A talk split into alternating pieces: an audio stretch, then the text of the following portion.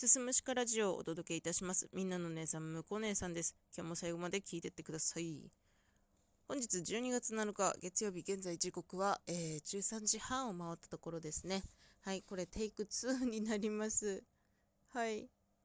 えー、本日はタイトルにもあります通り、私の大切な大切な思い出、ベース吉本黄金期についてお話をしたいと思います。まずですね、ベース吉本とは何ぞやという話なんですけれども、えー、今はもうないお笑い劇場ですね。過去にお笑い劇場といえば大阪にですね、伝説の劇場、2丁目劇場っていうのがありました。ダウンタウンですとか、雨上がり消したいですとかね、まあ、そういうもう今のベテラン勢ですよ MC やったりするベテラン勢を輩出した2丁目劇場っていうのが潰れてその後を引き継ぐ形で1999年に、えー、大阪の難波グランド花月の真向かいにできたお笑い劇場がベース吉本でした。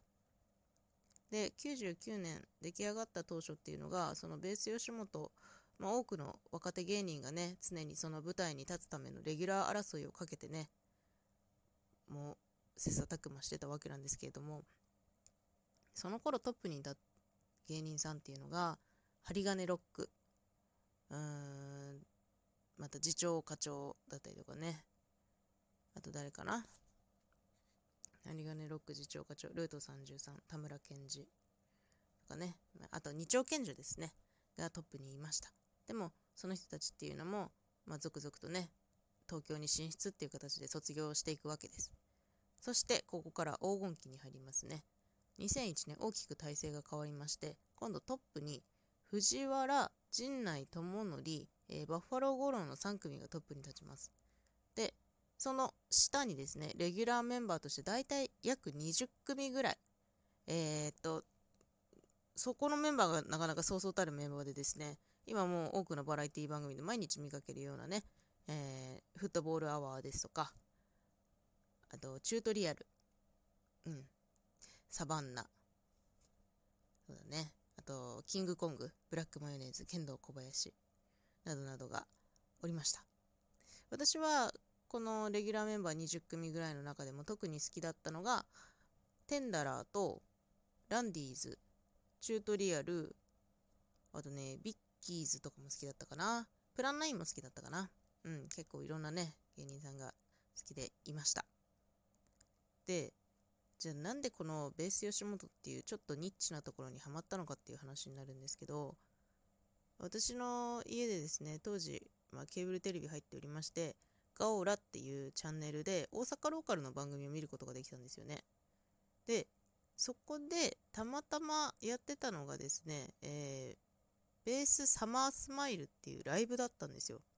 このライブがどんなものかっていうと、えー、若手のお笑い芸人がたくさん出演するライブにもかかわらず彼らはお笑いのネタをすることもなくただひたすらアイドルの格好をして歌い踊るっていうね とんでもないライブをしてたんですよ。もう本当に人気ありすぎてアイドル売りされてたんですよ。でそのベースサマースマイルっていうライブが2002年と2003年2回あったんですけど2003年の時で観客動員数が3万人いました。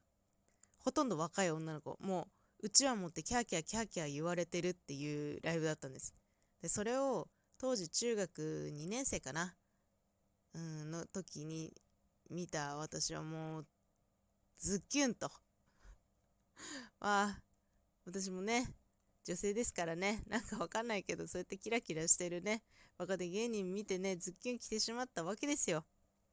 そう。それが私のベース吉本との出会いでした。で、その後、そのガオラっていうチャンネルを通じて、ベース吉本のね、まあ、番組があったから、それを毎週録画して見たりとか、いろんな DVD を買い漁ったりとか、はたまた北海道でね、見る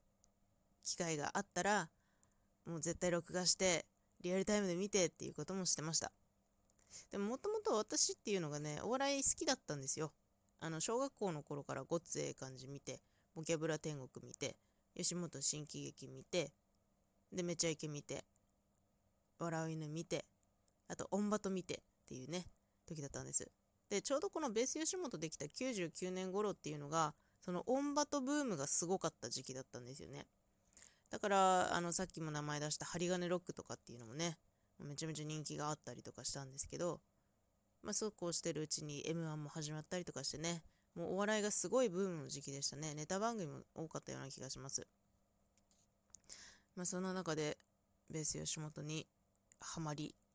えー、そうですね、大体2002年頃からハマっていくんですけど、そこから中高とお笑い漬けの日々を送っておりました。アイドル売りの傾向はまだやっぱり続いていて、お笑いの雑誌で、お笑いポポロ、お笑い台風っていうね、あのー、うん、イメージとしては、明星とか、ポポロとか、あの、男性アイドル載せるような雑誌、もうグラビア載せたりとか、インタビュー記事載せたりとか、お笑い全然関係ねえじゃんっていうものまでね、もういっぱいあったんですけど、それもね、あの、毎回買ってましたね。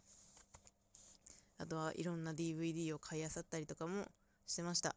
まあ、特筆してね、ベース吉本の中で人気あったのが、えー、キングコング、ロザン、ランディーズの3組で組まれたユニット、ウエストサイドっていうね、これアイドルグループなんですよ。なんか、島田紳介の番組で確か組まれたはずなんですけど、ウエストサイドっていうユニットを組んで、もう CD も出して、まあ、大阪の方でですけど、ライブもバンバンやってと、私もね、北海道にいながらですけど、どうにかこうにか CD ゲットして毎日聴いてました。はい。とかね、そういうこともしてたんですよね。ベース吉本のメンバーっていうのは。ただ、この黄金期っていうのは2003年で終わります。この藤原バファロー五郎、陣内智則、その他20組ほどがですね、こっそりと卒業していくわけですね。卒業して、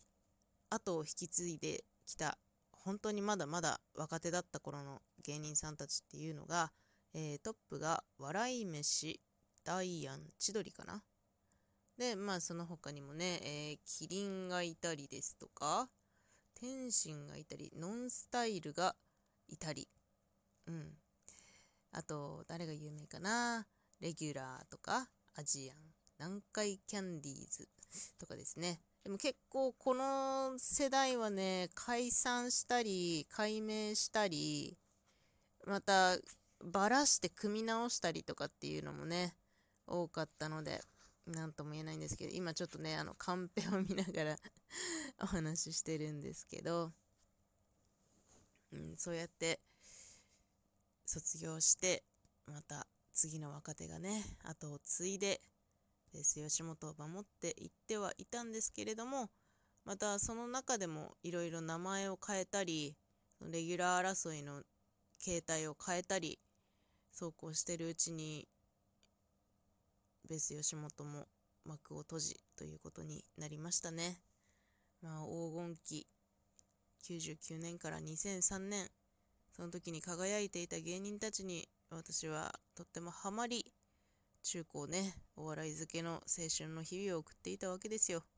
まあ、その青春の日々を送る中でも一つ、まあ、ちょっと黒歴史みたいなものを挙げるとするならば、